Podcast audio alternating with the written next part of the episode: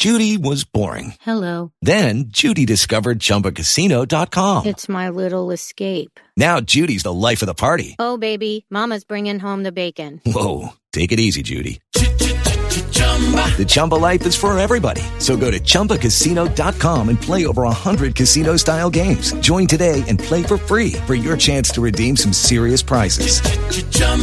Chumbacasino.com. No purchase necessary. Void where prohibited by law. 18 plus terms and conditions apply. See website for details. Parental discretion is advised. Find yourself in the Beachview area of Pittsburgh? Check out the official pizza of this show, Slice on Broadway, sharing an abnormal obsession with pizza we can relate to. Check them out at sliceonbroadway.com and tell them this show sent you. Wait, just wait, just wait, just wait, just wait. Wait for the perfect time to attack. Don't give up what you want, take it back. Wait for the perfect... Hey guys, it's the Wrestling Mayhem Show, episode 496. So very close. And we're coming at you from the Mayhem Studios in Pittsburgh, PA. I'm Mike Sorg, at Sorgatron on the Twitters. And this is the show where we talk the big-time professional wrestling and have a lot of fun doing it for a while, though, according to that number. With me, first of all, from the Lunchbox Hall of Justice, it is your Papa Lunchbox. Hi, Sorg. Hi. Have you secured the rights to Adele's new song for me? Hello? Have you done that? No, I'm not aware of this. Oh, well, my intro's fucked. Oh, well, there you go. Also with us, representing San Antonio, Texas, he is the voice of Inspire Pro Wrestling down there. It is Eamon Payton at Eamon2 Please on the tweeters. I'm doing fantastic. I was gonna chime in on that comment from Lunchbox, but then I realized I was just about to sing Lionel Richie's "Hello," and that's not the same thing. Not the right one. No. It is an adequate substitute. How does Eamon reference Lionel Richie and LB references Adele? Everything's swapped. Nobody knows how old they actually are. There he is, right here on the couch in the Mayhem Studios. Oh, representing Mad Mike is in town from normally Poughkeepsie, New York. I am representing New York, Pennsylvania, and I guess technically New Jersey since I had to drive through it, but I am here, Sorg. And we're getting a note from our community manager, Missy, wife of the show. There is a line to my admin, things that I do. LB, Adele is above my pay grade. Fair enough. Mm-hmm, mm-hmm. And also returning to the show, a longtime friend of the show, he is the man who interviewed Virgil in his living room for The Legend of Virgil and his traveling table. He dared to investigate the Montreal Screwjob with the Montreal Theory, and we'll get into a little bit of the other things. He's the voice of the International Wrestling Cartel here in Pittsburgh. He is Joe Dombrowski. Thank you for that elongated introduction. I do not have a musical theme to my intro, because if I did, I would start singing Girls and Cars from the Piledriver album, and it would all be downhill from there. Ooh, did you see that Zima was looking to do remixes of old wrestling songs? I immediately texted him and told him that if there is not something from Piledriver or the Fabulous Rougeau theme, I would be very disappointed. I was just about to say, I want Zima and Facade doing All American Boys. I don't know about that. No, that's what I want. Okay, we need to make that happen. Go message him. I will. I will. He's tweet taking him right requests now on Facebook right now. So this, like I said, is Wrestling Mayhem Show. You can check us out. We're over at WrestlingMayhemShow.com. You can go there to subscribe to the show on video and audio formats. Thanks to whoever dropped a rating this past week. It was only a star rating, and that's okay. You can go there, just click the star on the iTunes ratings for Wrestling Mayhem Show. It is going to help people find us, and we really do appreciate it. And also, please share the show. And you can also drop us a line at 412-206-WMS0 or that email address. Good times. It's good times at WrestlingMayhemShow.com. And follow us on the social medias at Mayhem Show, on the Twitters, on Facebook, the Facebook group, and kind of sort of on the Google Plus as well. And also, big thanks to our friend Basic Sickness for that intro music. Check them out at BasicSickness.com. And big thanks to our friends over at Patreon, Patreon.com/Wrestling Mayhem Show, supporting the show. I don't know how to spell Patreon. But anyways, First of all, big thanks to our friend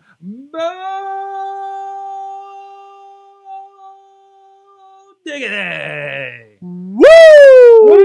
Who pays us on Patreon so we can say his name like that every week for him to hear. And also big thanks to our the Matthew and Jennifer Carlin Foundation for Podcast Betterment, wrestlingrevolution.com, thewrestlingrevolution.com, our boy Garza02K from over there, and Ed Burke, who communicates with us a lot on the tweeters as well. Ed Burke 37. Ed Burke 37 on the Twitter. Thank you so much for supporting the show.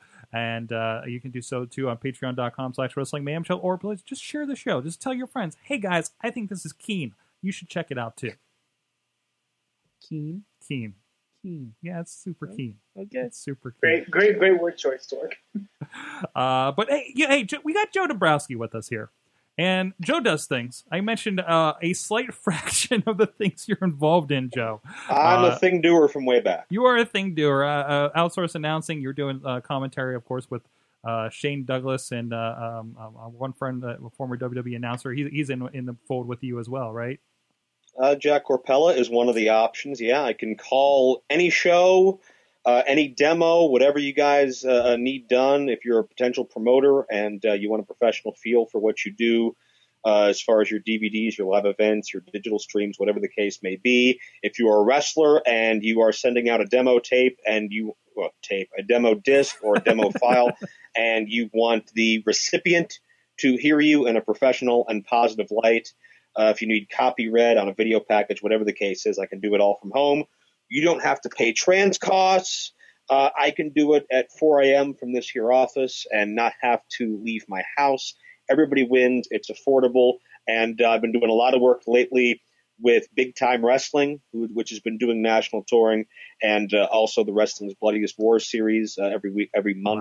Wow. On terrestrial pay-per-view. And a few other odds and ends here and there. And all the information is at joe-dombrowski.com.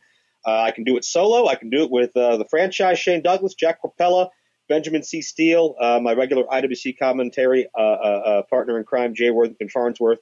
Or, hey, who knows? We'll make somebody up. We'll just drag somebody out of the doldrums in here, too, whatever you want. So that's just one of many dozens of things that I do. Right. And as we were talking about before the show, our friends here, Mike here in the studio and a bunch of other people do the midweek war talking about what's going on. Basically, the secondary wrestling as far as the guys not WWE at this point. And of course, there was some big news this past week with Ring of Honor. Mike, can you fill us in on what that is? Yeah, basically, it looks like in the beginning of December, Ring of Honor is going to be changing networks from Destination America to Comet? Comet. Now, are they're still going to be syndicated on Sinclair channels, right? Like, I'm still going to see them on my Pittsburgh TV or whatever? I think Comet's also like a subsidiary of Sinclair, which... Right. I don't know if I have it in New York. I've heard rumors that I might, so I'll have to check that when I get home, but I kind of really liked having it on Destination America. I was able to watch it properly. Because as you know, I don't really like using the internets to watch my wrestling, like if I don't have to. And Comet is a sci-fi network, and from what I understand, it's one of those, if anybody has over-the-air antenna, like the RTVs, the Retro TVs, the Wrong single word, apparently. Like, there are those secondary channels, like the channel 2.2 or something like that, right? And apparently I need to rescan my channels because apparently this is the secondary channel to our My Pittsburgh channel locally. So I get a sci-fi channel I didn't know about for free, right? So which I thought was like a little weird at first, but and look, there's the cover of it, sci-fi. It's in our DNA. Is their thing? Oh, they have Stargate. It's just like when SmackDown came on Sci-Fi at first, which really it does kind of seem like it, doesn't it, Leviathan? So I say another move again. They're owned by Sinclair, so the move absolutely makes sense. The Destination America wrestling experiment doesn't seem like it's been working out for a lot of people. But I was wondering, Joe, you as we've kind of teased, have kind of set a few toes into. A lot of the major players here, most recently between Ring of Honor, TNA, and Global Force Wrestling, according to your LinkedIn. I was wondering what your take is on everything, kind of seeing it from your side, actually kind of working with these guys. I think when a lot of us fans look at these, like, we look at like kind of where they are and seeing all the channel moves, and we kind of think is morale has to be low, or we hear the dirt sheets or whatever. Like, what's the feel that you're getting out of these, as much as you can tell us, of course? I've heard plenty of reports of low morale. I can speak on the fact that when I was at TNA in September, when they had their house show down at the Ross Draver Ice Gardens, it was a very positive atmosphere. It was a very welcoming atmosphere, other than guys being a bit fatigued from being at the end of a 3-day loop on the road. Everything was pretty upbeat. Everybody was happy to be there. Everybody was ready to go to work. I got no signs of bad morale from TNA whatsoever. Could things be better there? Absolutely. But the talent are going to do their thing, and there's a great camaraderie among that locker room, and a great sameness as far as their goals, as far as presenting the best show they can. Ring of Honor is just as much, if not more so, because Ring of Honor is one of the few companies you can look at that is showing tangible growth.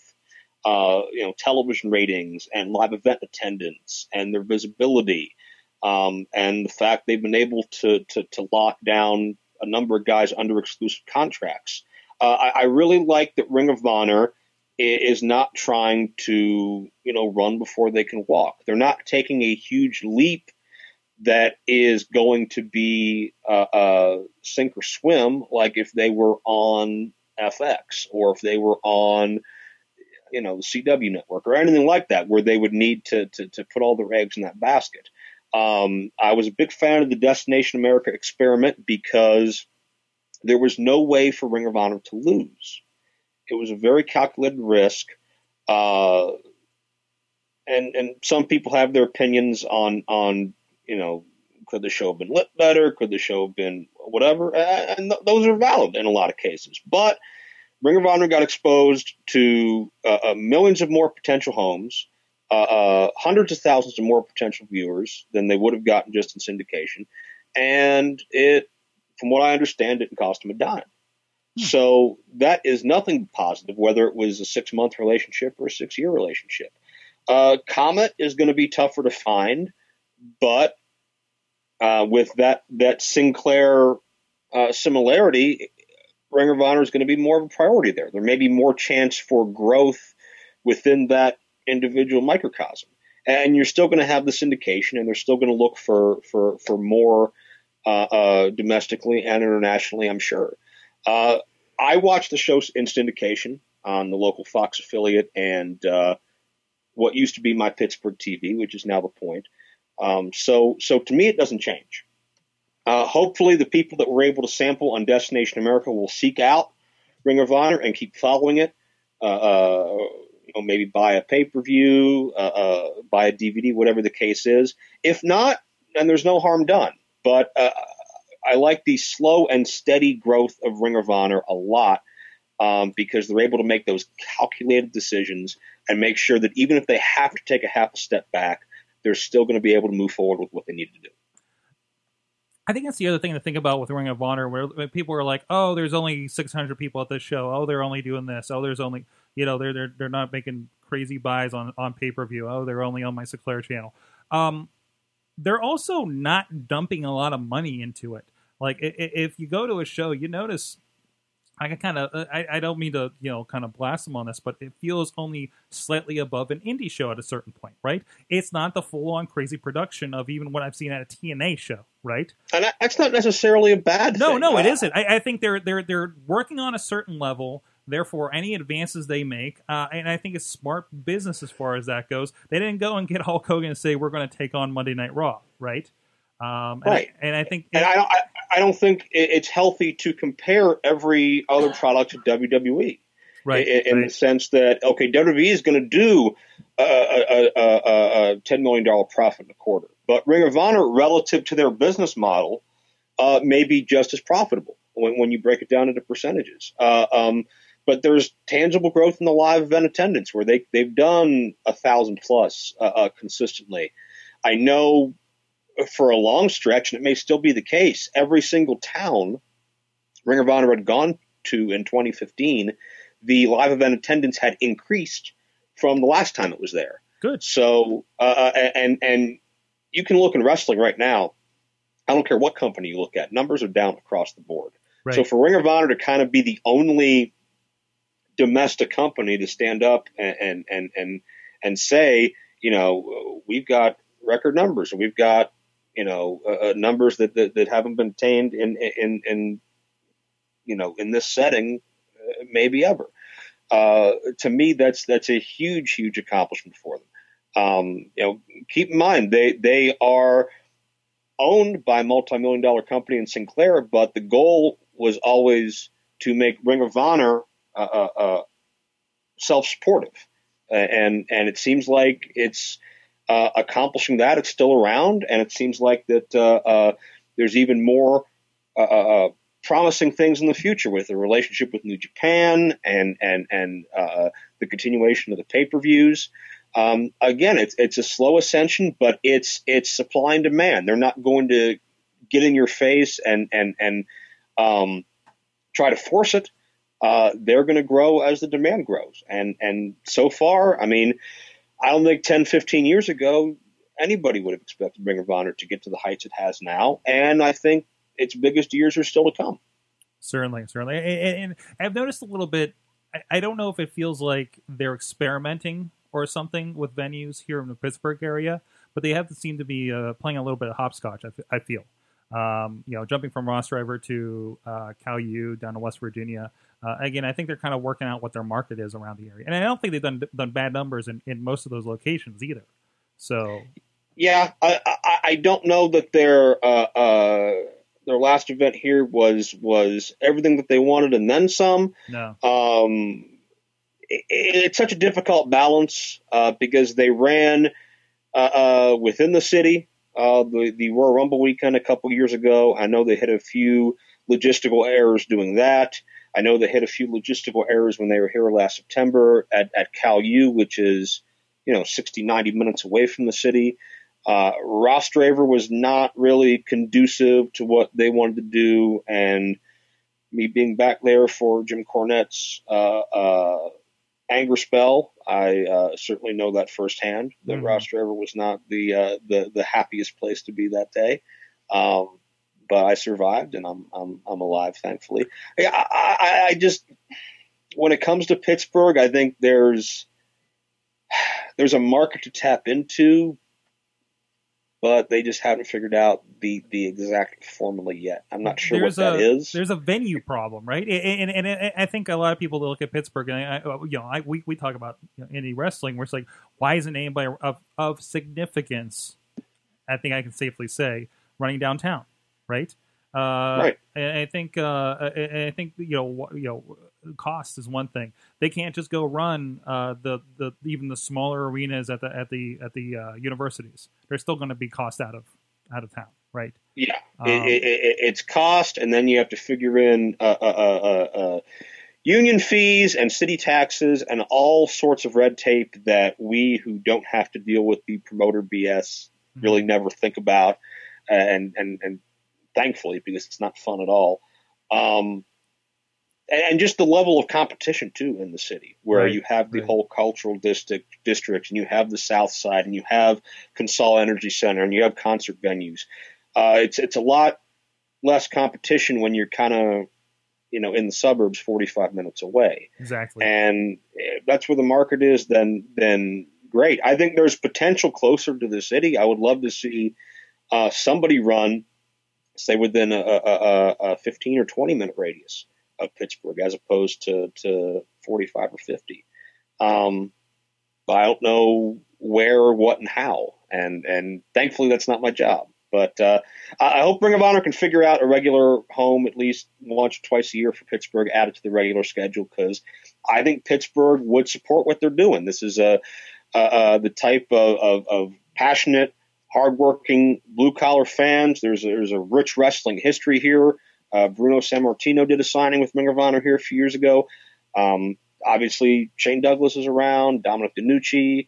There's a market to tap into with that. Mark Madden's radio show was great exposure. Adam Cole was on the Mark Madden show here in Pittsburgh a couple months ago when Ring of Honor was in town. So there's avenues to explore. It just needs to, what it comes down to, if it doesn't make sense on paper, then everything else is trivial. And I think, like you said, when they can find that home, then the rest will fall into place. Where is Global Force Wrestling thing in all these days? I know they've done TV tapings, but I know I haven't heard much news, and being a little closer to the source, I don't know if you can share, like, when are we going to see more than just the baseball shows? They have completed their, I forget if there's 3 or 4 tapings in Las Vegas at the Orleans Casino Resort, which is the same venue that Ring of Honor did their anniversary pay-per-view at earlier this year. And they have signed a international television distribution deal, which I think puts them in the United Kingdom. From what I understand, Global Force will be a little bit more seasonal, vis-a-vis closer to a Lucha Underground than a 52-week-a-year program, at least at first. Which I'm not going to fault. I think, again, if you're trying to launch a brand and build awareness, you don't want to get in too deep before you have that comfort zone. I haven't really heard anything about domestically. I know Jeff has a lot of resources and he has a lot of friends over the years, connections in the business world, in the wrestling world, in the television world.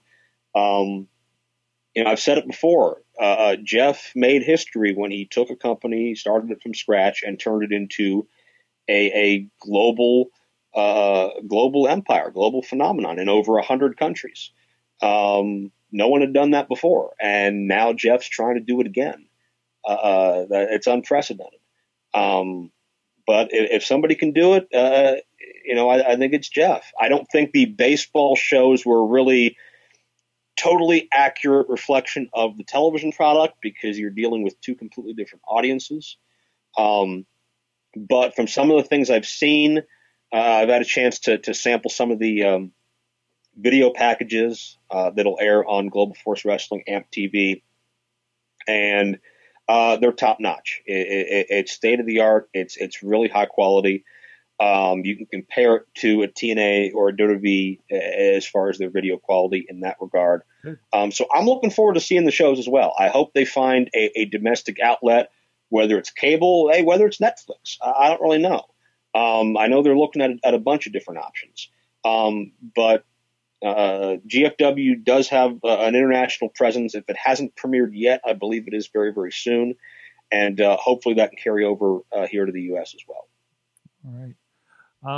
Looking forward to see what happens with that. I mean, while there's a lot of moves, there's still a lot of options out there. And, of course, we've talked the last couple of weeks with Lucha Underground with Chris Joseph and everything. Especially seeing that coming back is really good to see as well. So, and I know you're not you haven't really sampled much of Lucha Underground, at least like last we talked, right? I have not seen a lot of Lucha Underground because I do not get the English language. I don't get El Rey Network. So yeah. I get Unimas, so I can watch the Spanish language replay, but that means they take away my Matt Striker and they give me Hugo Savinovich. And I love Hugo Savinovich, especially when he is selling someone falling through his announce table. But it's not the same. I'm a type of guy where I need commentary to really get immersed in what's happening, preferably commentary I can understand. So I'm either going to have to binge watch online or hope for a DVD. I'm absolutely going to watch the show at some point. I've just only seen a couple episodes.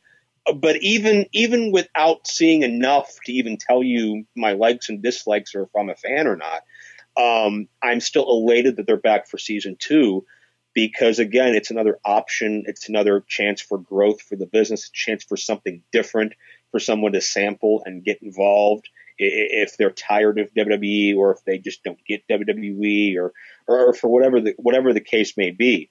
And they have so many hardworking athletes that deserve the opportunity, not to single out anybody or leave out anybody. But of course, the two closest to my heart would probably be Ricky Reyes and M-Dog 20 Mac Ross, Cortez Castro and Son of Havoc, I believe. Mm-hmm. Those two guys have not gotten their just due on a national stage, particularly M-Dog, who I think has been criminally underrated for a decade now. So to see guys like that get a shot, it warms my heart.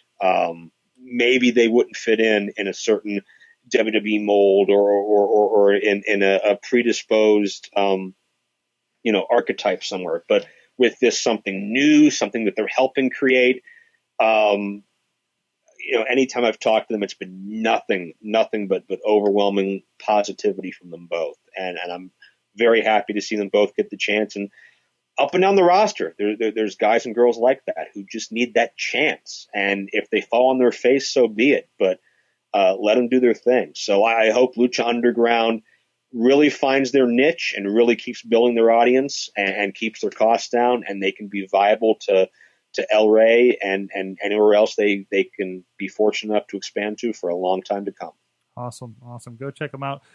Thanks, Joe. And stick around. We're going to be talking about Survivor Series coming up on the big fat, of course, and 25 years of Undertaker of all people. And but in the meantime, Mike, it's pizza time. It's pizza time. Oh, man. Sorg, is it ever pizza time? I there is one slice of Slice on Broadway waiting for me in that box for when we finish podcast day today. I'm so excited for it. I may take it home with me. You're going to take it with you on the megabus tomorrow? Yes. Oh, no. I might. I don't think it's a good idea. I haven't decided yet.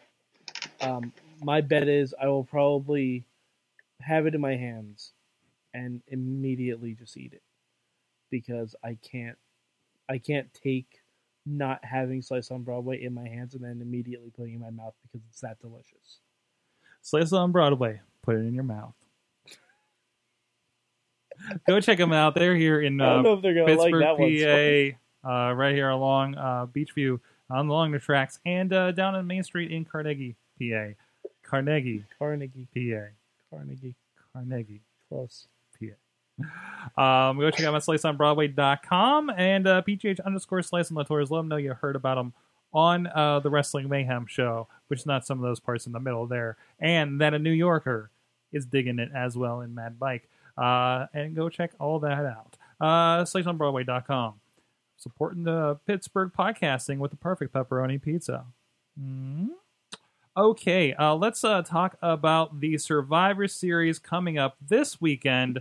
Of course, that's the wrong one. There it is, Survivor Series. It is a deadly game. I know a few of us have been watching the deadly game year of the Survivor Series, and I got that tune in my head from the beginning of it. We do have the Undertaker 25th anniversary celebration that's going to happen. Tombstones all around, of course. And I personally kind of hoping that this is going to be a... Can it just turn into the Triple H and Sting match where everybody from Undertaker's history just comes back and he just tombstones them one after another? Like Wyatt's power just like resurrects Papa Shango and Mordecai and everybody else. And Mordecai? Sure. What's that, Mike? I'm kind of hoping we get Sister Abigail out. You think of that should happen here? Yes. I think if there's a time for the throne of the Undertaker to be unseated, mm-hmm. it has to be due to like Sister Abigail, and like, why not? Let's say it's Undertaker's mom. Why not? Like, let's actually make them related. Like, Undertaker's mom, we knew was, let's say, a little loose. I mean, she banged Paul Bearer and out came Kane. She banged Undertaker's dad, whoever that is, and out came Undertaker. What's that? What's that? Paul Bearer was the sexiest thing to ever happen. Who wouldn't bang Paul Bearer? I'm not faulting her decisions. I'm just saying we have Big Daddy Dudley. How about Big Mama Taker? He died in the fire. No. Right? Yeah, sure. And so did Kane. Okay. That's true. And so somebody needs... Kane. Sorry. All right. I'm painting a picture. What we need a Wrestling Isn't Wrestling video on Undertaker, basically. Well, yeah. But why not have whoever went to the remnants of the Undertaker and Kane's family house, and in the ashes, a swamp monster rolled up and swallowed... What? The Wyatts. The one with Chuck Taylor? Yes. So that's when we bring in the Gentlemen's Club's swamp monster to the Abigail. It works perfectly. See, it's all a rich tapestry, Sorg. They'll do head scissor takedowns, it'll be great. Either that or Undertaker's mom just had a dalliance down in New Orleans, and eventually, Baby Bray came up and he found out that he is the true heir to the Undertaker's powers. It works. Dombrowski, I'm trying to bring this back down to earth. You're talking about an undead mortician and his burnt alive brother. There is no reality in this. He's not wrong. All right, something interesting is going to happen, and I hope it involves lightning. We've had a lot of lightning lately. You really don't think it's just going to be a squash? Like this being the 25th anniversary of Taker's debut, he's in a tag match with Kane against two members of the Wyatt family that we don't know yet. It is kind of weird. That is strange. Like here's the four of them, and we beat up four of them, and now we're down to two. I don't know how much that makes sense. There's going to be a lot of tomfoolery in this, I feel. Well, yeah, because up until very recently, The Undertaker only wrestled once a year, so a tag match is great for him. Yeah, I mean, in that aspect, definitely. It's just, I don't know, I feel like 25th anniversary, when we heard about that, we were like, oh, they're going to do something big, like Taker versus John Cena, or Taker versus Sting, or something. Obviously, they can't do either of those things right now, but, I don't know. I think it should just got to be involved, right? Of course. Yeah. That's it. Undertaker versus Ted DiBiase Jr. Let's do it. Oh man, I hope we get some of those DiBiase posse parties in the. Oh. That's what all the Druids were last night. They were just all members of the DiBiase posse. That's it. It'd be great if all the Druids were just people who have lost in casket matches to the Undertaker. Like there was a Kamala representative, there was the Executioner, it was Giant Gonzalez. Wow. Unfortunately, we can't do Kamala. Because Eli lost a leg. We can't do a lot. Or Yoka. Can't do a lot of them, yeah. Mr. Michelle McCool is Sister Abigail from Garza in the chat. Oh. Garza, we don't agree on much. But that's genius. Let's make it happen. That is genius. Joe, what do you think about the Undertaker 25th anniversary? What do you think we should see out of this Survivor Series this weekend? Well, I'm very pleased that WWE is finally marketing an anniversary that's actually the anniversary, as opposed to when WrestleMania 25 was the 25th anniversary magically when it was actually the 24th. But I digress. Mm-hmm. I echo the sentiments that it's very odd to have Taker and Kane beat down everybody, and we have a 2-on-2 environment. They being Taker and Kane have been so untouchable since the initial heat that it feels like a lot of that interest, a lot of that momentum is kind of worn off. They've beaten up the whole family. They beat up all the Druids. What am I paying to see? I'm not impressed by the fact that because he abducted the Undertaker, Bray Wyatt has the powers to rerun the opening Raw pyro whenever he wants. But that's par for the course. There's been so much chicanery and folderol with the Undertaker over the years. You've just kind of learned to accept it. We've been Pavlov's dogs into it.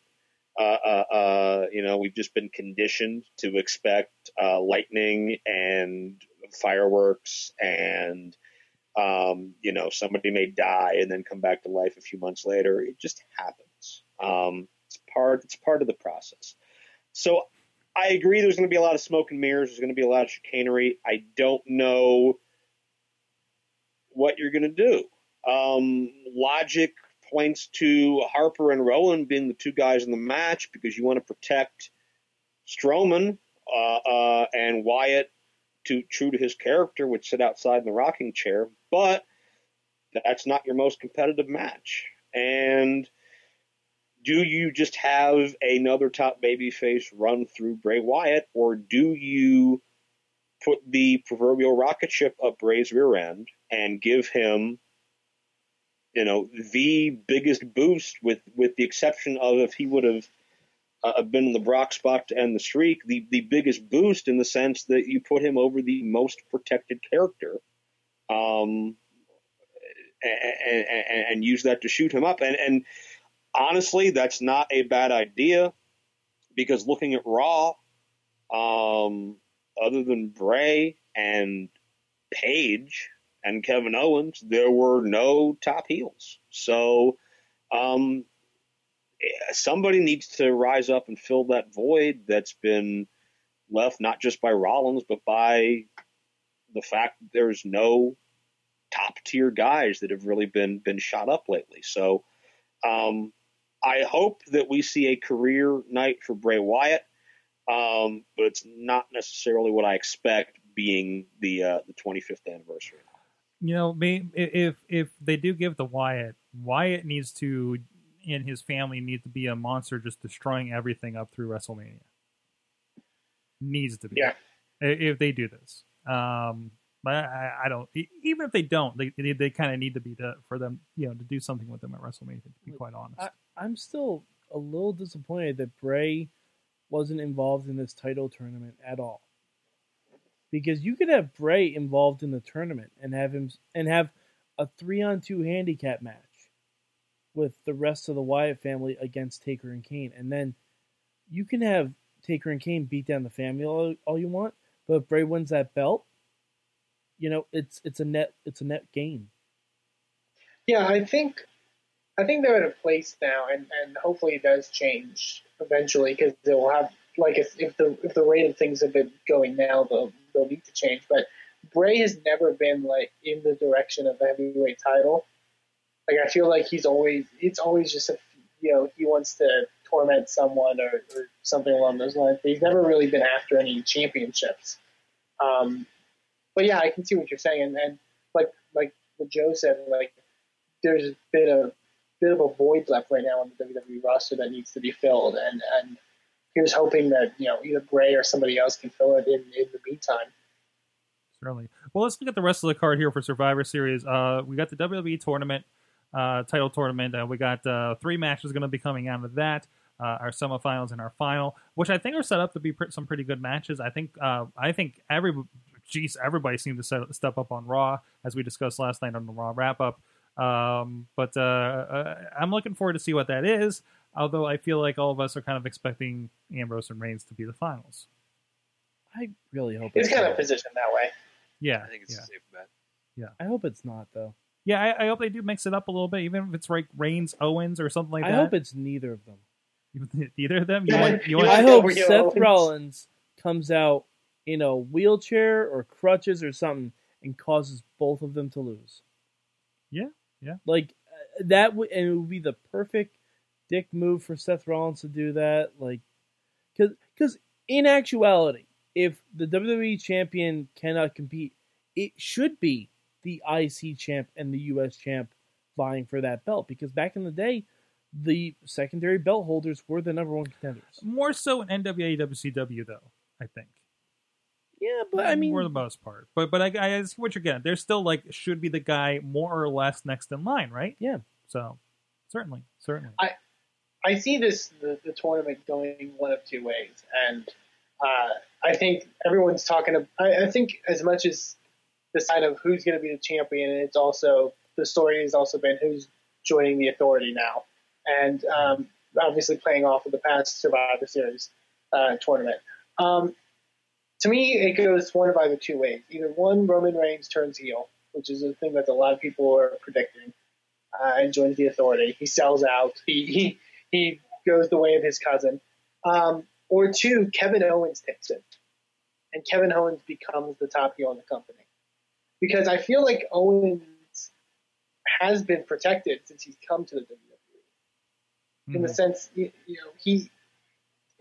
beating John Cena, I feel like out of anybody, he's been the one that's been sort of, I don't want to say treated the best, but has been given a lot.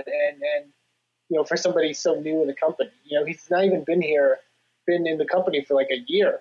And, he's challenging for the WWE Championship now. Like, I feel like they have some really big trust in Owens. And if we need somebody to fill that void that Rollins left, Owens could be the one to do it.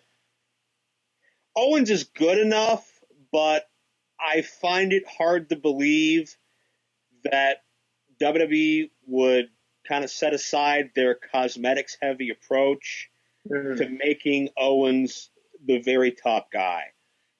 To me, Ambrose is the one out of the four that's had the most organic response, mm-hmm. the most organic following. It should be Dean Ambrose's night. As a fan favorite, if Roman turns, so be it. But if anybody expects Roman as a fan favorite to win it, it's going to be crapped on. It's not going to work. And looking at Roman Reigns, honestly, this past year, it's a great lesson for indie wrestling bookers. I wish indie wrestling bookers and promoters understood more. It only takes one bad night to damage a character beyond repair. Mm-hmm. And Roman has never recovered from the Rumble in Philadelphia.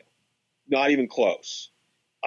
Closest he came was WrestleMania, but even then in front of that crowd, it wasn't going to happen. Not to say Roman can't be rebuilt, can't be changed. He'll get there eventually, absolutely, but absolutely not as soon as or in the straight linear path that WWE wanted him to. And that might not stop him from trying, as we saw in the Rumble. They may be stubborn and just go ahead with it, but to me, Ambrose is the closest guy that the fans will buy into in that role.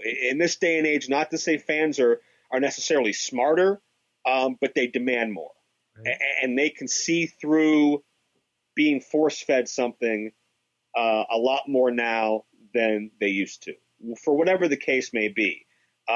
This Roman Reigns plan would have worked perfectly 10, 15 years ago. Now, not so much. They want a Dean Ambrose, or they want a Daniel Bryan, or they want a Dolph Ziggler, whatever the case may be. Or Cesaro, exactly. Mm-hmm. They're very demanding and they're very passionate. And they're not going to be silenced now that WWE has chosen to give them such a voice on social media. Well, now they shoot themselves in the foot when the fans actually use it.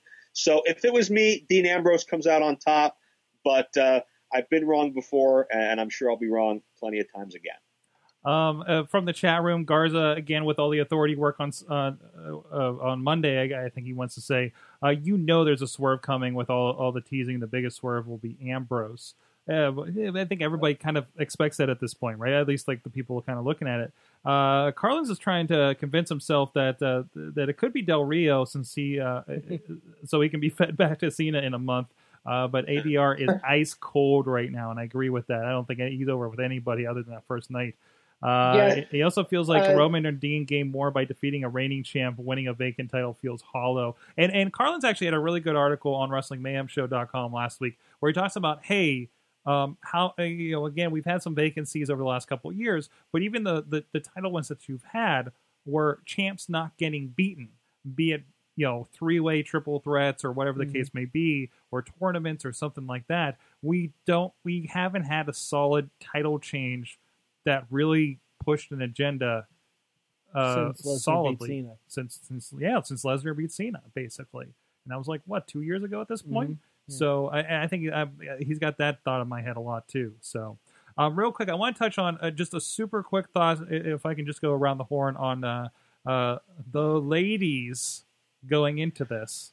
I thought, and Eamon, first, I want your comments from last night, because I saw your tweets around midnight last night, our time, 11 o'clock Central Time. Reiterate again, if you can recall, what you said about the end to Raw with Paige and Charlotte. Well, I think it's something, and I've kind of mentioned on the show before, is that I feel the biggest failing of the Divas Revolution, but also really the current WWE product in general, is fan investment. There's very few characters right now that I think fans are really honestly invested in. And especially with the Divas Revolution, for example, where they're introducing all these new characters, I feel like the important thing that they needed to do was tell those characters' stories. And I feel like a lot of people were up in arms last night over what happened. For those that didn't see it, the contract signing between Charlotte and Paige that ended Raw. They brought up a lot about Reed Flair, who is Charlotte's brother, who a few years ago died of a heroin overdose at 25.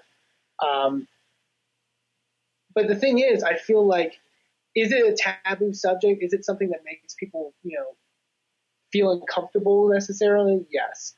But it's real, and it's something that's a part of Charlotte's character and who she is, and the fact that she mentioned, like, the reason that she's there is because of her brother. For those that don't watch Table for Three, I mean, she brought it up in Table for Three how she was attending a dinner for one of Ric Flair's Hall of Fame inductions, and there were talent scouts there that were scouting both her and Reed. And she talked about how Reed was so excited that they may be able to go up to WWE together, and it was a big thing. And it wasn't too long after that Reed passed away, and I feel like when you introduce that aspect, it gets people behind Charlotte. I mean, I listened to her story on Table for Three, and I think it's hard not to get behind her. It's hard not to support her. And I don't think there's a problem using that kind of stuff because, you see the real emotion that comes from, something obviously so tragic as that, why not use it to, put some oomph and some emphasis into a story. Right. I personally thought it was really well done. And it's not like they didn't do it without, like, Charlotte okaying it. Well, Charlotte, from what I've read, Charlotte was the one who suggested that Paige do that. Right. It's just like, supposedly we had the approval of the family of Paul Bearer when they did the CM Punk Undertaker angles with it. I mean, this is, people get it if they're in wrestling. It's as old school as you can get. Right. Like, it's digging into it. Like, it's what we want. I mean, it's what we want from the Divas since the hashtag Divas Revolution started.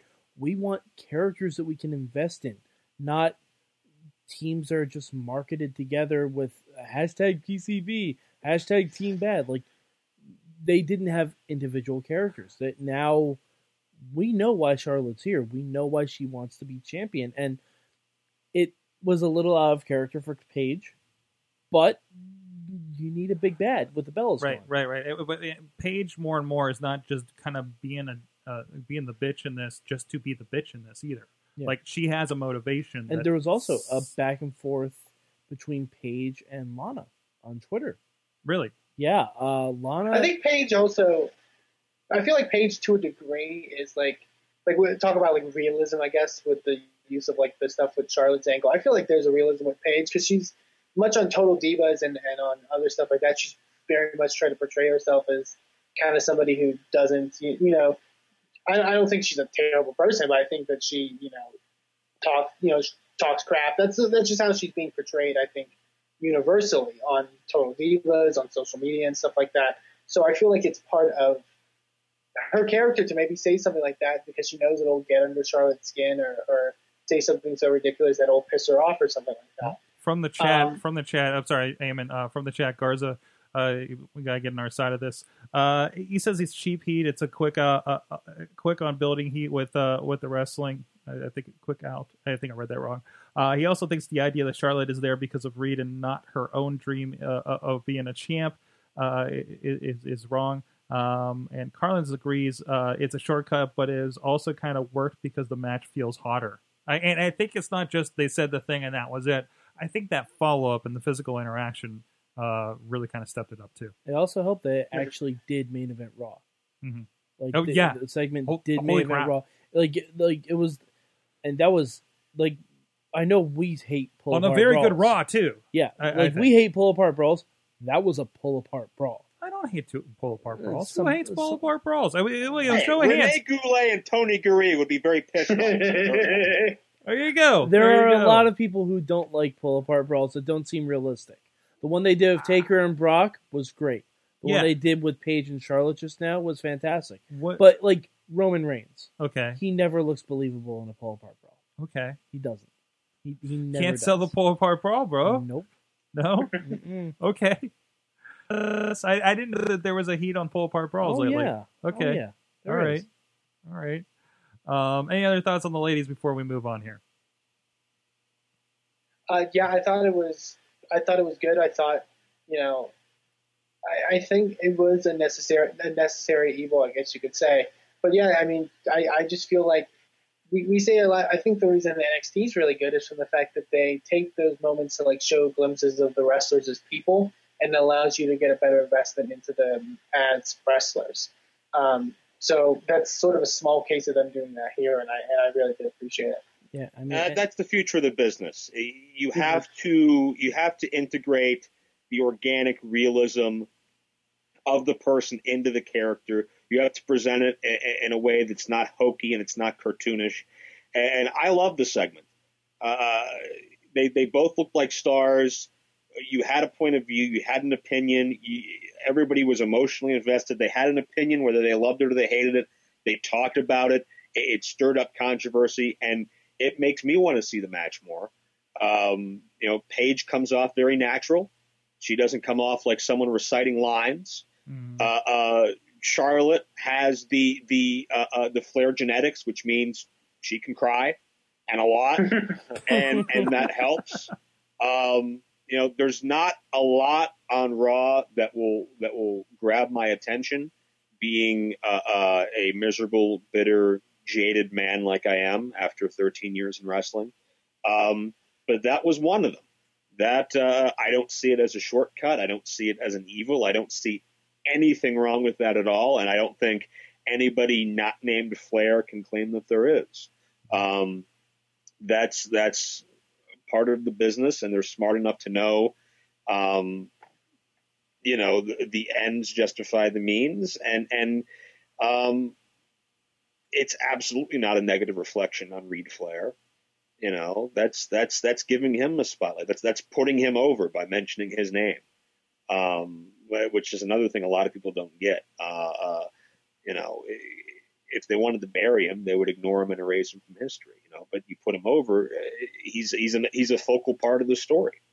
And I'm sure anybody that knows Reed Flair well enough to comment would say that Reed Flair would appreciate the hell out of that.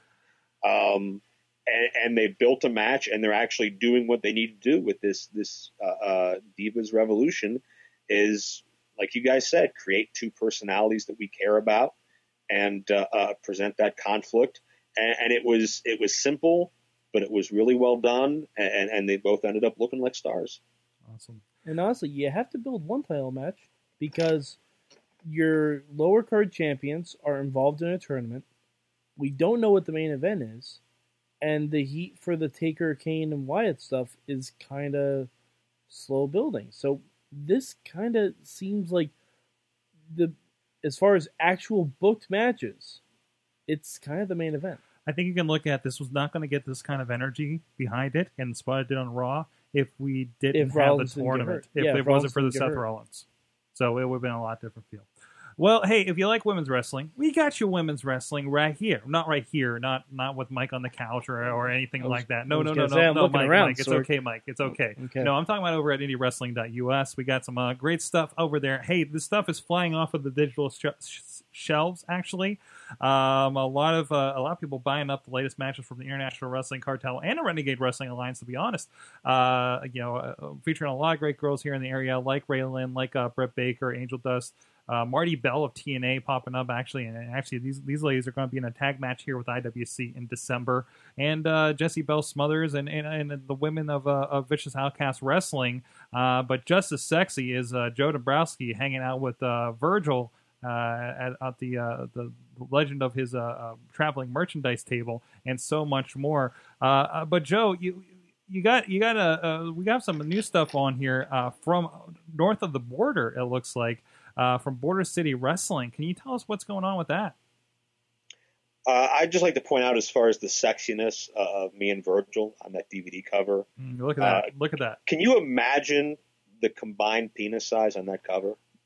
I mean, just think about it, and think about it often and frequently, and think about it while you're pressing your PayPal button. I feel and that might be a metaphor. I don't know. I'm not going to tell you if it is or not. I don't know how I feel because I took that picture. And you did. You did. So, imagining that Sorg was the one who also took the picture, imagine that combined penis size total. We're setting new records. We absolutely are. Man, I gave myself a great segue here, didn't I? So, Border City Wrestling. Yeah, enough about underneath the border of my pants, and now above the border into Canada. Border City Wrestling is now on indiewrestling.us. That's correct. Border City Wrestling has been around for over 20 years. A lot of people may know it as the outfit that Scott D'Amore is largely behind. A lot of top-name talents have come out of there. You can talk about Bobby Roode and Eric Young, Alex Shelley, Chris Sabin, John Bolin, who Pittsburgh fans know very well. He was trained by Scott. Rhino's done a lot of work up there, and I'm very, very proud and honored that a couple of the most recent Border City events are on not just digital on IndieWrestling.us, but on DVD through Joe-Dombrowski.com. There was a show called Excellence about a year ago that was headlined by a number of amazing things. Bret Hart made an appearance. Big Papa Pump Scott Steiner was in a tag team match, teaming with Cody Deaner against John Bolin and the big 6'6" Congo Kong. There was a crazy four-way tag team match that was in the main event. The Time Splitters, Alex Shelley and Kushida, Chris Sabin and Phil Atlas, Psycho Mike Rollins and Michael Elgin. And who's the fourth team? The Syndicate of, I believe, Brad Martin and Tyson Dukes. That match went about 35 minutes. It was insane. I was privileged enough to call that show with the franchise Shane Douglas. It was a sold-out college campus, 1,000, 1,500. I'm not really sure how many people were there, but it was packed and the energy was up. Rhino wrestled Joe Doring. Joe Doring at the time was the All Japan Pro Wrestling Triple Crown champion. It was the first time that the All Japan Triple Crown was defended outside of Japan, so it was pretty historic. And the show I'm most proud of is called East Meets West, because that is the best of Border City Wrestling versus the best of New Japan Pro Wrestling. So I had the opportunity to work with Okada, Nakamura, Tanahashi, Watanabe, Alex Shelley and Kushida. Tiger Hattori was the referee. And New Japan took on Border City in a best-of-5 series. So you have Petey Williams and Chris Sabin and Tyson Dukes and Bolin and Doring and guys like that. Main event is Congo Kong and Cody Deaner with Booker T as the special guest enforcer, and Booker T and Scott D'Amore have their run-in as well. And if you were a fan of Matt Striker's work on Wrestle Kingdom 9 earlier this year, you'll enjoy this DVD as well, because I had the privilege of being carried by Matt Striker throughout the show. Hey, Matt Striker flipped me off at a Meadville show. Well, I remember that. That was cool. Yeah. I was like, please don't touch the mic, sir. Yeah, you had it coming. Because I did. Well, we have crappy mics. I'm sorry. Well, I mean, and who would have guessed? With there's mustaches on them and weird cords wrapped all over the place. It's a great setup. But yes. I digress. No, it works. It's good for me. Striker obviously is a huge fan of everything and anything pro wrestling. He is a total wrestling nerd, and he knew a lot more about these guys going in than I did. So it was great for us to bounce off of each other. He was a little bit more familiar, so he could be a little more impassioned, and I could be a bit more, I guess, analytical towards it.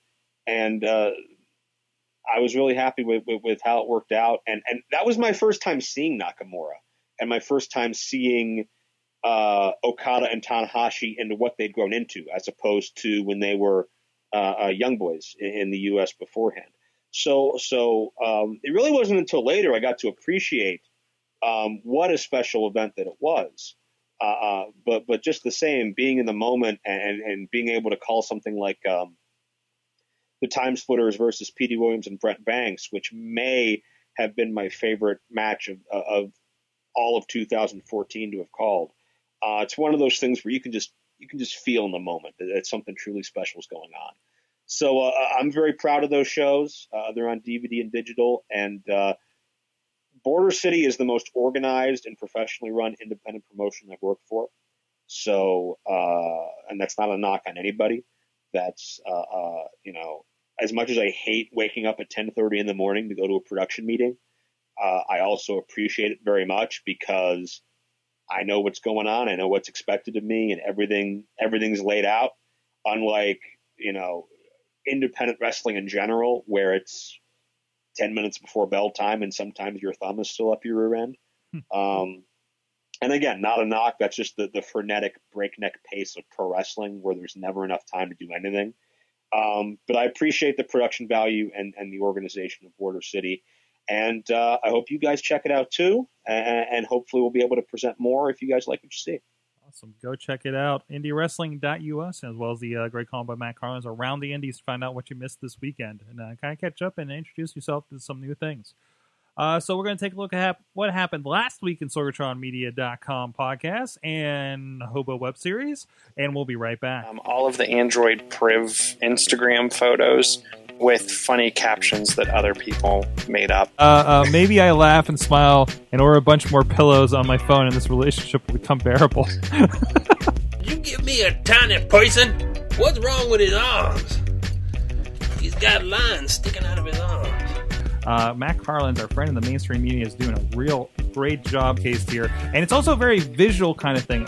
So you can get a nice... There's a chick just getting blasted in the face. There you go. I don't even know where that was or who that was. But you can go explore it over on indiewrestling.us/blog.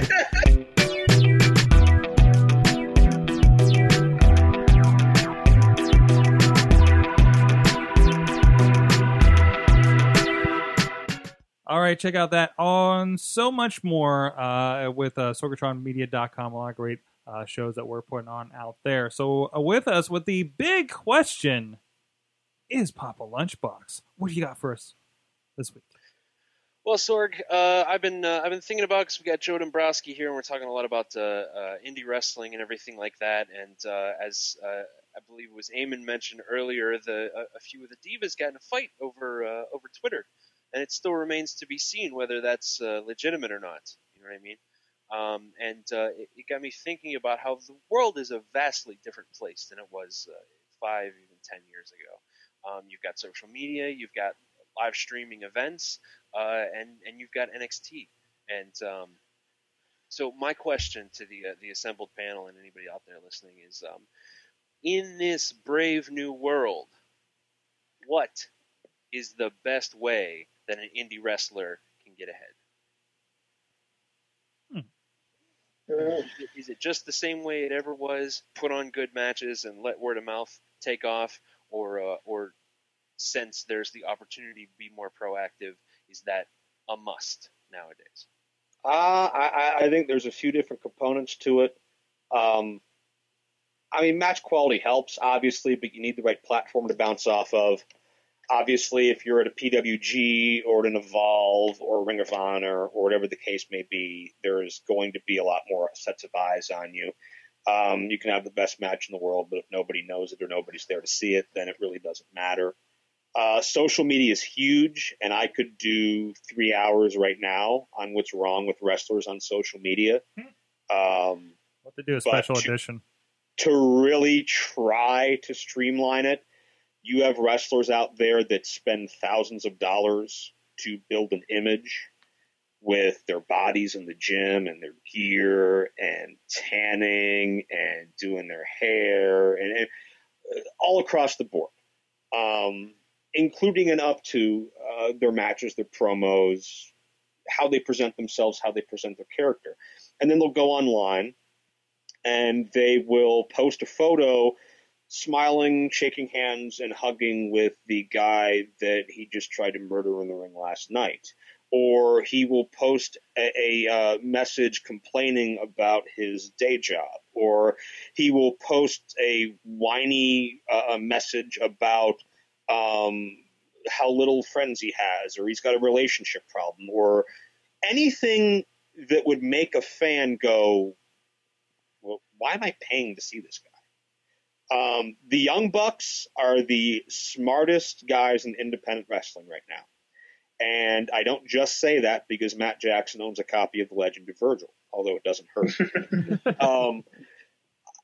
I say that because half the people look at the Bucks on Twitter and thinks it's hilarious and is quote unquote getting the joke. And the other half think they're the most cocky, overwhelming, overbearing a-holes that have no respect for anybody. And I don't agree with everything the Bucks do, but I side with them a heck of a lot more than I side with their critics. They know how to create a groundswell of buzz and discussion and believability through social media, where it's not a character. It's Matt and Nick Jackson, the person and the characters fused together. You need to know how to get yourself over out of the ring as well, because it's not just seeing you once a month anymore. You need to be able to go online and convince people why they need to take money out of their wallet and pay to see you. Just like back in the day when you'd stand in front of Gene Okerlund and cut a 90-second promo on the market specifics. This Saturday in Pittsburgh, I'm coming to the arena. That's been replaced by Twitter. And then when they get there, you have to deliver. And there can't be a disconnect between the person they see in the ring and the person that they're reading the post from on Twitter. To me, that's cognitive dissonance. That doesn't make any sense to me at all. I want characters I can believe in. And I always use this example. Anybody that thinks kayfabe is dead, do a poll of how many people thought Punk sitting on the entryway in Las Vegas was a shoot. Everybody bought it because everybody wanted to believe it. And Punk became the biggest thing in wrestling. Daniel Bryan was the next biggest thing in wrestling because everybody believed that the company was legitimately holding him down and he was legitimately the hardest worker and he legitimately would never get the world title. And that was probably true at one point. But the people got behind him, and it made his career. People buy into the Bucks now. People buy into Dolph, Cesaro, Ziggler. Well, I just said that. Whoever. People aren't buying into what they see as manufactured. So I've gone on for entirely too long. But in short, create a brand and market it and realize that just because you leave the ring – you're not done working and you're not done selling yourself. You are never done selling yourself. Sure. I really agree completely with Joe, and I do think that aspect of marketing, I think, is the big deal.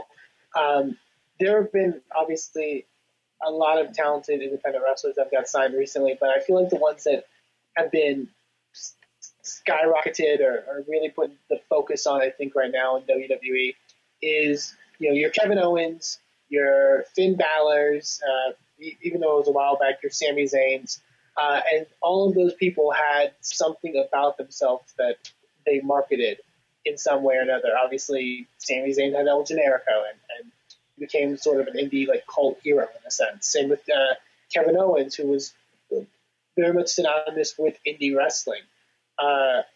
Finn Balor had been wrestling as Prince Devitt and having amazing matches, killing it for years, but and I'm not saying he got signed because of this, but the whole body paint stuff, opened him to a wider audience of people. And I can't tell you how many times I've seen, like, when he was still on the independents, people sharing videos of, oh, what did Prince Devitt wear next? You know, look at him as the Joker. Look at him as this comic book character. There is a level of marketability that goes beyond just having phenomenal matches, because there's talents right now that have been recently signed that are phenomenal wrestlers and put on phenomenal matches that are still getting the same sort of level of, not to the level of like a Kevin Owens, where his first match on NXT was on a takeover and he immediately skyrocketed to becoming a big deal. There's talented people in developmental right now that they're still taking time on and they're still working on. And I think the difference I could just tell between those two, you know, sections is just that level of marketing. Completely agree with Joe about social media. That's a huge aspect of it. And yeah, I think I just summing up what Joe said, like, what you do beyond the ring is as much important as what you do in the ring. Mike?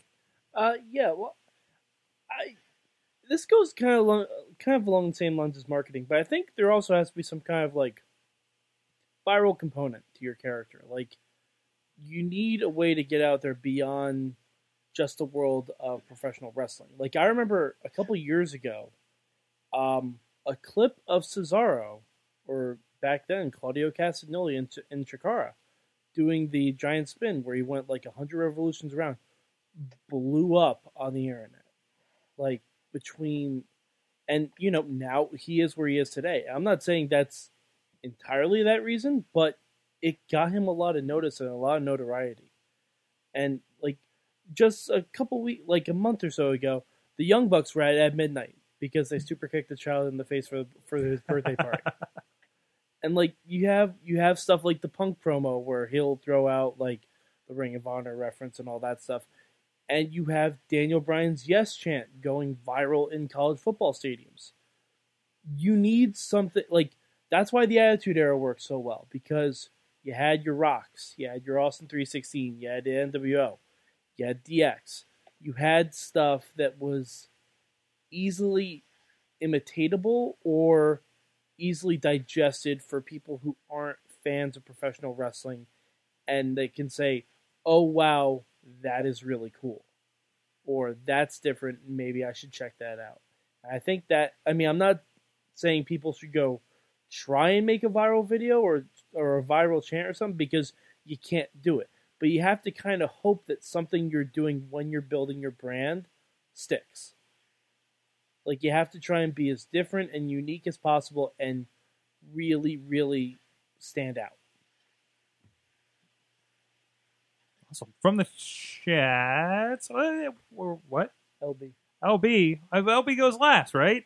Is that how this works? What? It's been so long. What do you got, LB? Oh, God, I threw my phone on the floor. Okay, we'll come back to LB. I agree. It's a rich tapestry.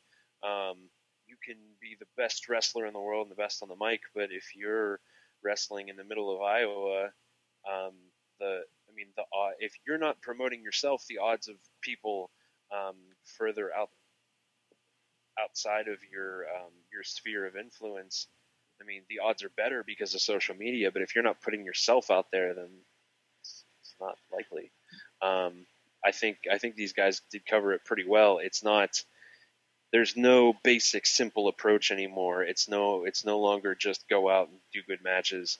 It's go out, do good matches, have a good personality, have a good in-ring style, put your stuff on the internet, hope that your stuff gets picked up by At Midnight or wherever, you know what I mean?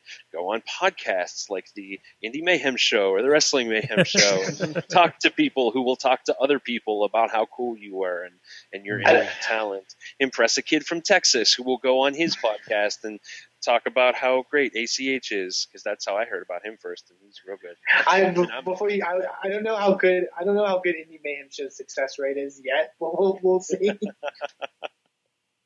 But yeah, it's a whole rich tapestry. That's my answer. There you go. And from the chat, somebody messaged him and threw it off. Matt Carlin says, a standout package example, Ethan Page. He's recently in a match with Gargano and Evolve. News of the relationship with WWE had just gotten out. Page is going to lose the match, but he makes his mark. He uses Triple H's theme for his entrance. Big time trolling, but Page made sure people remembered him. That's a good point there. Garza says, be an awesome wrestler, plus travel. Don't just stay in the same local indie that books you, plus have t-shirts at ProWrestlingTees.com, plus make fans talk about you, make people hope that PWG or Evolve wants you. And I think it's a little harder to get on Pro Wrestling Tees, if I'm not mistaken. Like, you have to have about 2,000 followers, 1,000 followers, something like that? I think it's 2,500 right now. 2,500, and I don't think any of us qualify for that. The shirt market is so oversaturated now. That's true, too. That's true, it's too. Really, really difficult to break ground in that. If you can do it, great. But I think Pro Wrestling Tees is more of the spoils you can reap once you get that buzz rather than a way to attain it. Right. No. That's serving an audience that you've already created.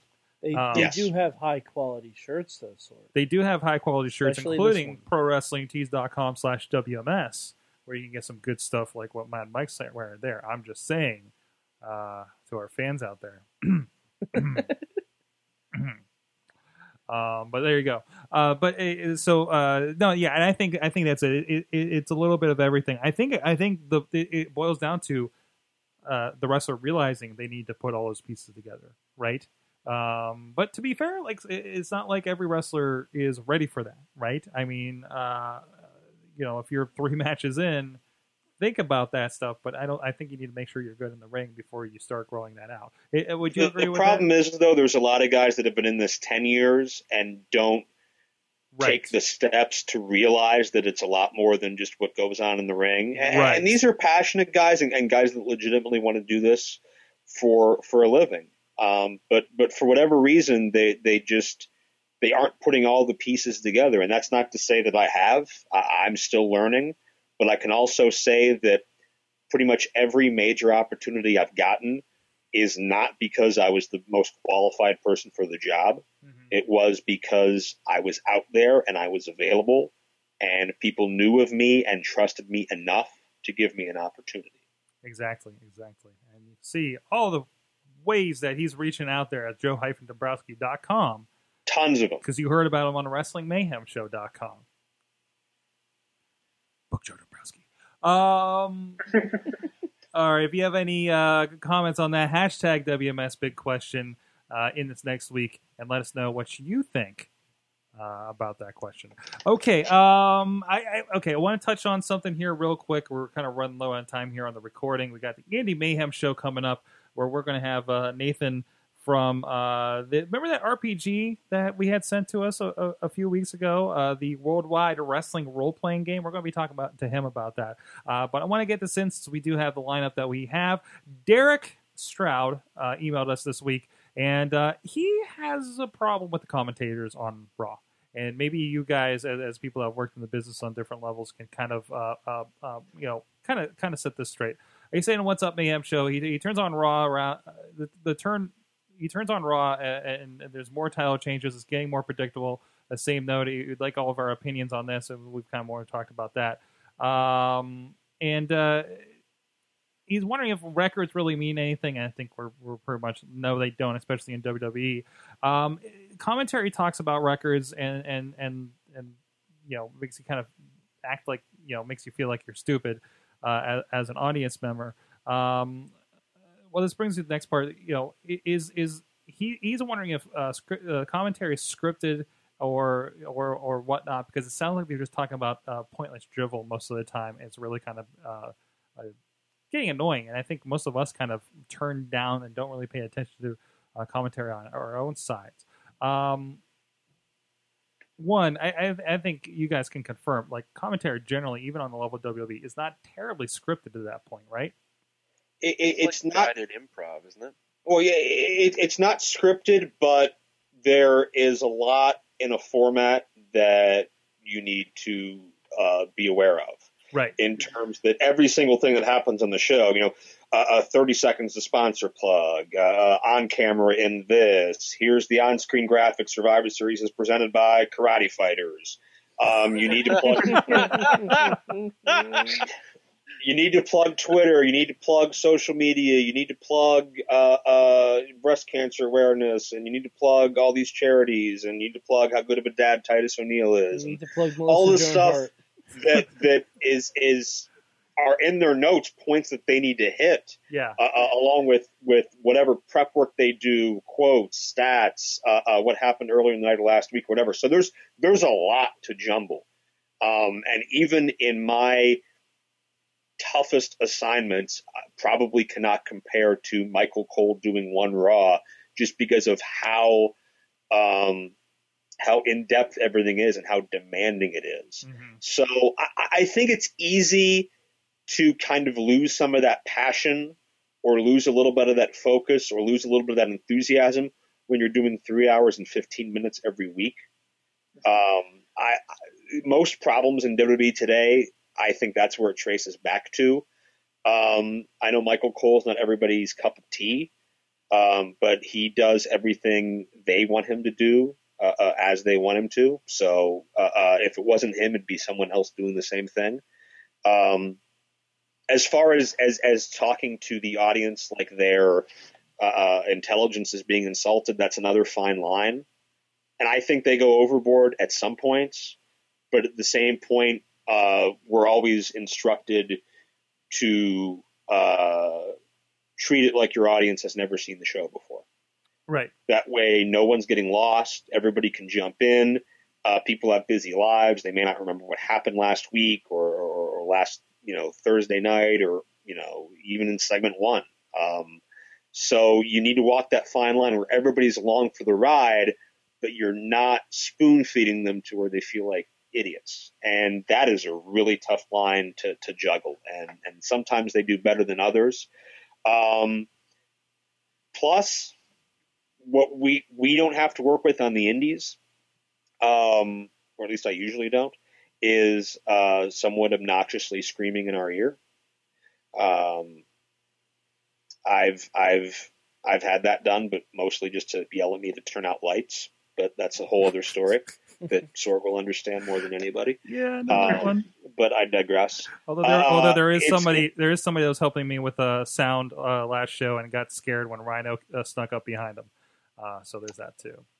Brother, based on everything I read and saw and heard about last show, nothing surprises me. But be that as it may, yeah, I mean, you have to keep your focus and do your thing while someone is yelling at you to do this or to say that or to don't say this or don't say that or say this in a certain way, right? And that affects things as well. I don't know that I can think of one time I ever had anybody in my ear like that.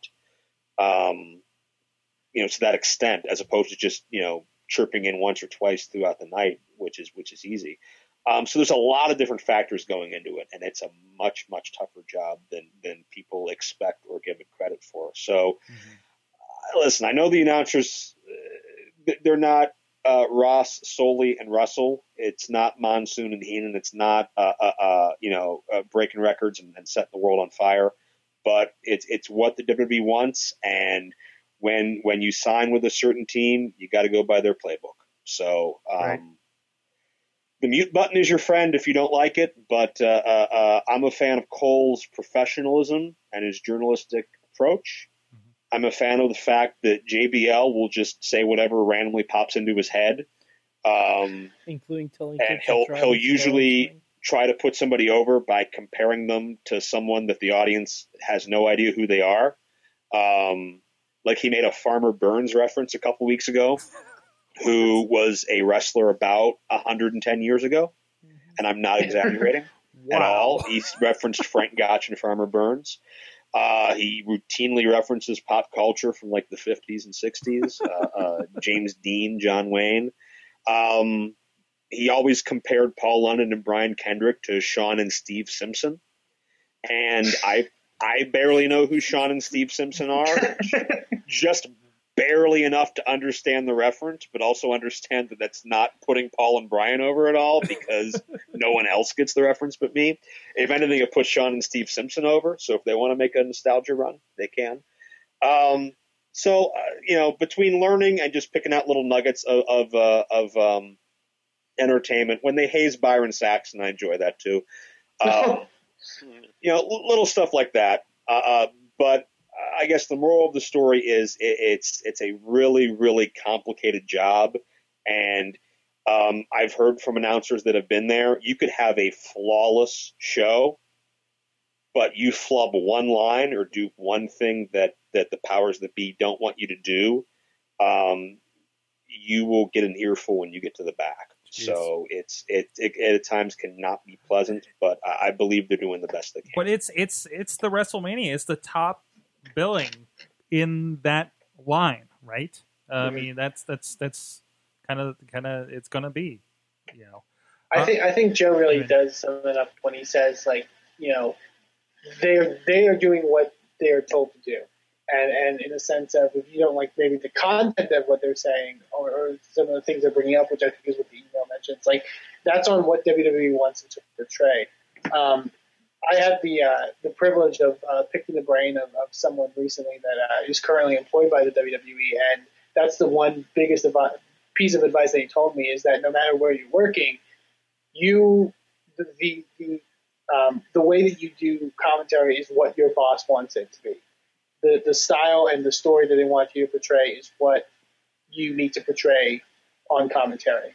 And I think that's what Michael Cole and all those guys are doing. They're both before the show with notes and stuff like that, but also with people in their ear telling them, mention this or say this or whatever.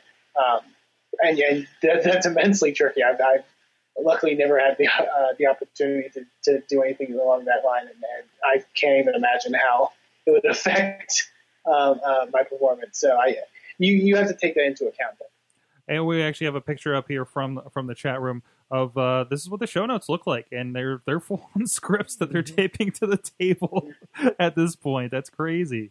But yeah, that's what they got. They don't have a teleprompter. He's got to read that off. He's got to deal with that and put whatever spin on it that he can within that structure. So I don't know. LB, Mike, do you have any thoughts on this before we move on from your side? Well, as the only person who's done commentary with Michael Cole. And what, a fan access, right? Yes, absolutely. at WrestleMania 19 fan access. And the only one on here that has been employed at one point by WWE. Yeah. Separate instances. But yeah, like, it's not easy. It really isn't. Like, I know we give them a lot of guff, but, I mean, sometimes they deserve it, sometimes they don't. But I think if WWE scaled back, like, what the announcers had to say, we'd be more impressed with what the announcers did say. Right. Like, because it's kind of like they're working a match too, just trying to get their stuff in, yeah. Like there's certain spots you have to hit, like, you have to hit the ref bump. Yep. You got to mention Twitter. You got to hit the corner. You got to work in, like, Papa John's ads. You got to do that spinning flippy move off the top rope. Well, that's your, the weird, that's 110. Michael Cole saying vintage. That's vintage, or that's JBL saying that's some reference for a 110-year-old wrestler. Yeah, I mean that's. I was gonna say, that's the line you use for the promo package. That's right. I mean, there you go. It's brought to you by Kickstart. Yeah, if you took out brought to you by Karate Fighters. But if you took out, like, some of the stuff, brought to you by Stridex. I'm sorry, I'm just going through them. Side note: Can we mention how, like, obviously comparing the two Survivor Series with tournaments, how we've gone from Karate Fighters to what, like, Rolaids now is the sponsor? No. Let's bring that back around, because I brought up the Slammies from 1987, also sponsored by Rolaids. Really? Acid. Yeah. Kick Acid, Sorg. Kick Acid. That's right. Exactly. And then the 1994 edition that was on WWE Mania, all straight X. I bet that tagline for Rolaids made more sense in the 88 Slammies than it does now. Probably. I think. Sorry, but going on ads in wrestling again. I think the greatest one I've ever seen is the King of the Ring 1998, which like they do the big like promo package where it's like Hell in the Cell with Taker and Mankind, and it was like First Blood with Austin and Kane, and then it just goes into Super Soaker. It brings you Super Soaker of Blood. LB, you're LB, you also have a very short experience with commentating and wrestling. What do you have any thoughts on this before we move on? I want to say I miss Jim Ross freaking out about Skittles. That was good. Oh, yeah, Skittles, Rainbow, Fruity. Ah, by God. There's people in there. Commentating is very hard. That's definitely true. And especially when you don't know anything or anybody. And you're just put in front of a mic and said, just go ahead, just talk. It's very difficult. Yay, indie wrestling. Indie wrestling, yeah. It's fun. It's definitely a lot of fun. And it did give me, sympathy for the gentleman on Raw and everything like that. But also, talk about anything for 3 hours. Anything. Now talk about it. And make sure you hit these key points, okay? And then talk about it while someone is shouting at you in an earpiece. We can simulate that on this podcast. We could. We should. It would just end in all of us weeping. Because I have sponsor reads. Just people, weeping and screaming at each other. Yeah, exactly. Fruity, delicious Fruity. But it's very difficult, and when done at a high level, it's magnificent to see. And I think the reason why we have such fatigue is for the commentary now on Raw, giving them their due as hard as it is because we've seen incredible commentary before with the Gorilla Monsoon and the Bobby the Brain Heenan and Jim Ross and everything like that. We know how it can be done at a high level, and it's not happening at that high level, and so we get bored.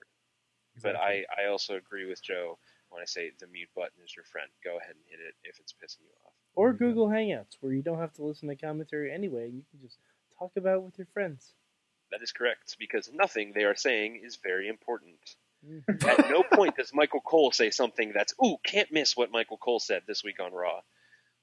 At no point has Michael Cole said something more important than our debates about cereal in Google Hangouts. This is true. This is something that happens.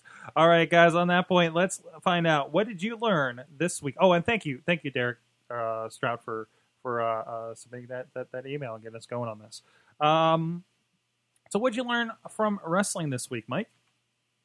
Well, Sorga, I learned that if Bray Wyatt is to succeed, he needs to turn The Undertaker into Erder Sternerner and have him rest in peace. The Undertaker. This is from our Looking for Group outing playing Black Ops 3 the other day. Go check out Boss Battle 169 for the story on that. All right. LB, what did you learn from wrestling this week? I learned that the WWE in general is no different from any Cube Farm office. In that, sometimes coworkers don't get along. Legitimately, nothing to do with their jobs, genuinely don't get along. And I think we saw that this week on Twitter with Paige and Lana. So you don't think that was a work? I don't. I don't. I think they might turn it into one, but I think it started as a genuine, we just don't get along kind of thing, Okay. Eamon, what did you learn from wrestling this week? I learned from wrestling this week that motivation is everything. And I didn't know if we were going to touch on this at all during the Survivor Series title tournament talk. But I've been watching Raw the past few weeks. Man, Alberto Del Rio does not look like he wants to be there. Wow. He is just checked out. Is it just me? I've never seen, I don't know, at least in a long time, that level of he looks so angry all the time that he's there. I think it's because he got stuck with Zeb. You think so? He took the big money back, and now he's realizing. I think it's the storyline in general. Well, yeah, but Well, I mean, I'm not saying anything against Zeb, but the storyline, like, because he left for racial reasons, and now he's like, hey, guess what? You came back. You know what that means?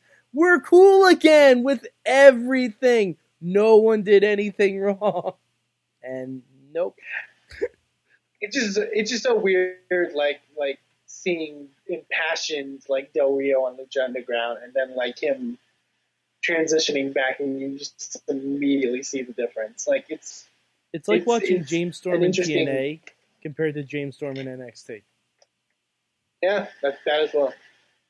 All right, Joe Dombrowski, what'd you learn from wrestling this week? I'll mention two things that I learned from wrestling this week. One of them, not really so much that I learned, but was reinforced in me, that being that Nick Bockwinkel was the man.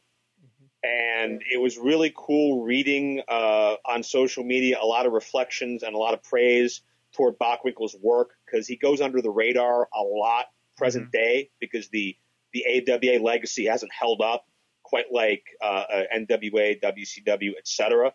But the class, the dignity, the presence that Nick Bockwinkel carried himself with. Bockwinkel, ironically, was tried out as an announcer in WWF in 1987, and he wasn't very good because he was so good at being a villain. He would talk down to his announce partners. He'd talk above the head of the viewers, but that's what made him so great. Nick Bockwinkel was a man of class, and he will be missed. What I learned from pro wrestling this week is that pro wrestling fans on Twitter have completely forgotten how pro wrestling is supposed to work. Last night, Melissa Joan Hart, the actress, tweeted that Kevin Owens is, quote, a lazy wrestler. Kevin Owens got upset and responded and blocked her, because that's what the Kevin Owens character would do.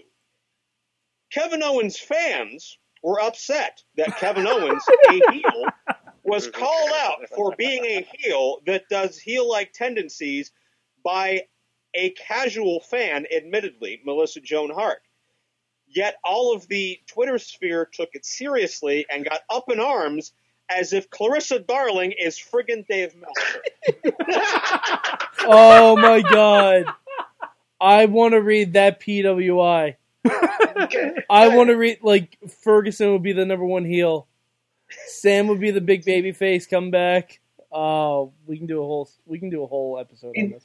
Important update to that story as well. Kevin Owens has blocked Melissa Joan Hart, as well as all of the New Day has blocked her as well. and they're villains. They're allowed to. If the New Day and Kevin Owens block Melissa Joan Hart, they're smart businessmen. That's how they would react. Kevin Owens is a coward as a character. He should run from that battle. All of the fans that are up in arms and have blocked Melissa Joan Hart think they're the smartest guys in the room, but really they're just the biggest marks, which is not an insult, but somehow they'll take it as one. And if they don't understand that, maybe they'll need Clarissa to explain how wrestling works to them. Na-na-na-na-na-na. Wow. From the chat, Garza learned that Alberto Del Rio just remembered why he wanted to leave in the first place and misses AAA.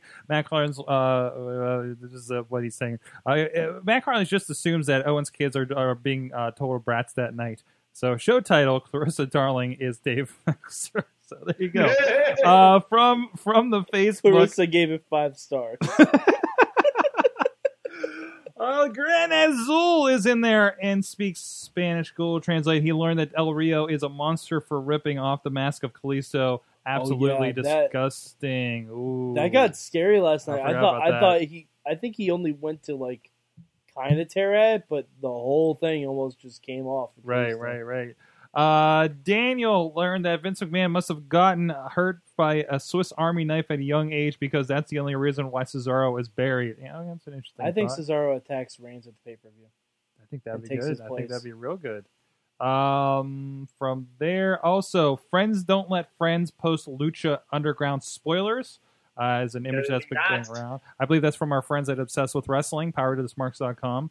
Alex learned that Matt Carlin's helped me learn that Underground fans are a truly different breed of wrestling fan. There you go. Jen Carlin's that Kevin Owens is turning up the weirdest places to be interviewed and see more. Melissa Joan Hart is a Dean Ambrose fangirl that needs to go away back to TV land where she belongs. Okay. Was that from Jen Carlin's? That was from Jen Carlin's, yeah. Jeez, Jen. Our biggest Dean Ambrose fangirl calling out Dean Ambrose fangirl. My favorite thing. It's a war. It's a whole like.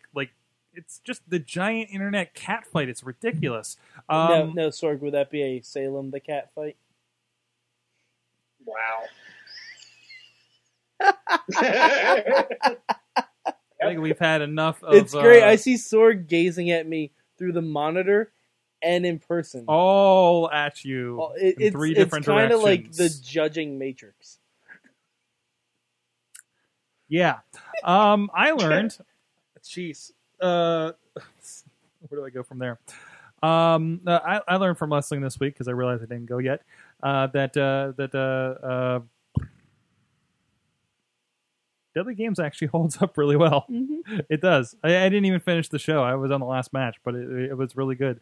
Intrigue of the night and really good storyline. But that's for spoiler alert: The Rock turns heel. No.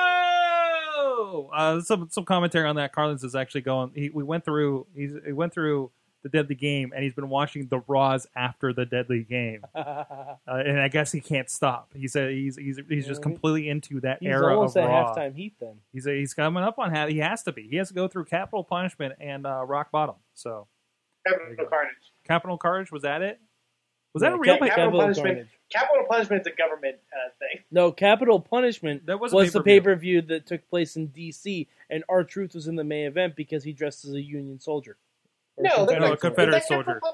That was Capital Punishment. That was Capital Punishment. The only pay-per-view R-Truth main event by himself. Might have been a Capital Punishment in WCW, but we're not getting into that. Hey, guys, WrestlingMayhemShow.com. Check out everything, subscribe, and tell us why we're wrong about R-Truth. And Confederacy. And Clarissa. Right? And Clarissa explaining it all. Please follow us on the Twitter.